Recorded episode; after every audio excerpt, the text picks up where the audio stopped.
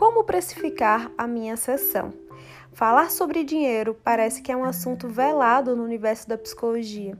Parece que os psicólogos não gostam muito de falar sobre finanças e muitos têm dificuldade de lidar com o dinheiro e com a parte administrativa da clínica ou do consultório. Por isso, falar sobre como precificar a sessão é muito importante. Eu acho que a gente precisa pensar sempre no que nós temos a oferecer ao nosso paciente. O valor da nossa sessão deve ser coerente com os cursos, congressos, workshops, pós-graduações e todos os investimentos que são feitos na profissão. A gente precisa levar em consideração também a segurança clínica que você tem de conduzir os casos, os investimentos feitos em supervisão também e tudo que você pode oferecer, não apenas do lado intelectual e técnico, mas também no espaço terapêutico que você atende. Portanto, para pensar no valor da sua sessão, é importante que você leve em consideração todos esses aspectos que a gente está falando por aqui.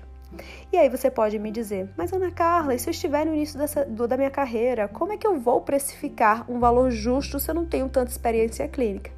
Eu acho que a gente precisa pensar também que tem investimentos que são feitos por aí, como a supervisão, por exemplo, e todos os custos fixos que existem.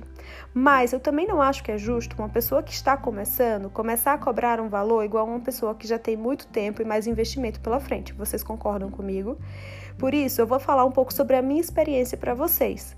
Quando eu comecei a atender, eu comecei cobrando 80 reais a sessão e eu já tinha a formação do Instituto Beck.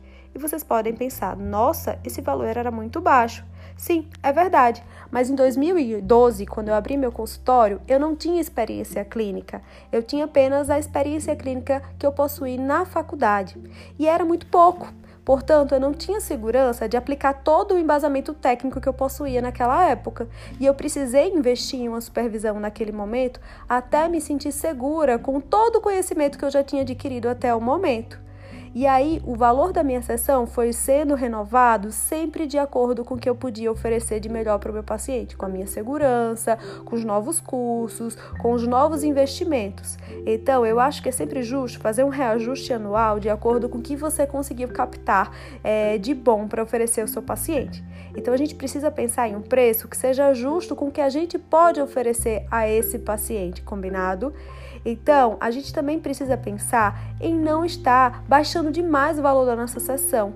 Eu percebo que muitos profissionais, não só na psicologia, mas também em outras áreas, às vezes acabam se prostituindo. Vou utilizar esse termo que é até um pouco vulgar, generalista, porque eu percebo que é isso mesmo que acontece com muitos profissionais. Acabam cobrando um preço muito baixo só para atrair uma porção grande de clientes.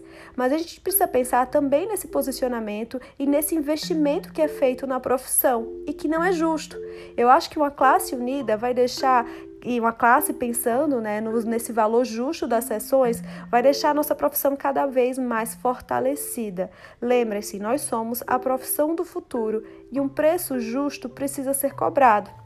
Voltando ao que eu comecei a falar no início desse episódio, sobre falar sobre dinheiro ser um assunto muito velado no universo da psicologia, nós precisamos entender que o nosso trabalho é um negócio, assim como todos os outros, e o dinheiro precisa sim ter uma posição muito especial e muito específica na nossa profissão. E nós precisamos ser valorizados e bem remunerados para poder investir e continuar investindo em estudo e na qualidade dos nossos atendimentos. Ou seja, quando você for precificar a sua sessão, faça uma investigação do médio, do ticket médio, que é o valor das sessões do psicólogo na sua cidade, na sua região. Converse com seus colegas sobre isso e tente ver um valor justo de acordo com a realidade da sua cidade, ou estado, ou município, enfim, e com a realidade do que você tem para oferecer enquanto é, técnica e parte de conhecimento. Boa sorte!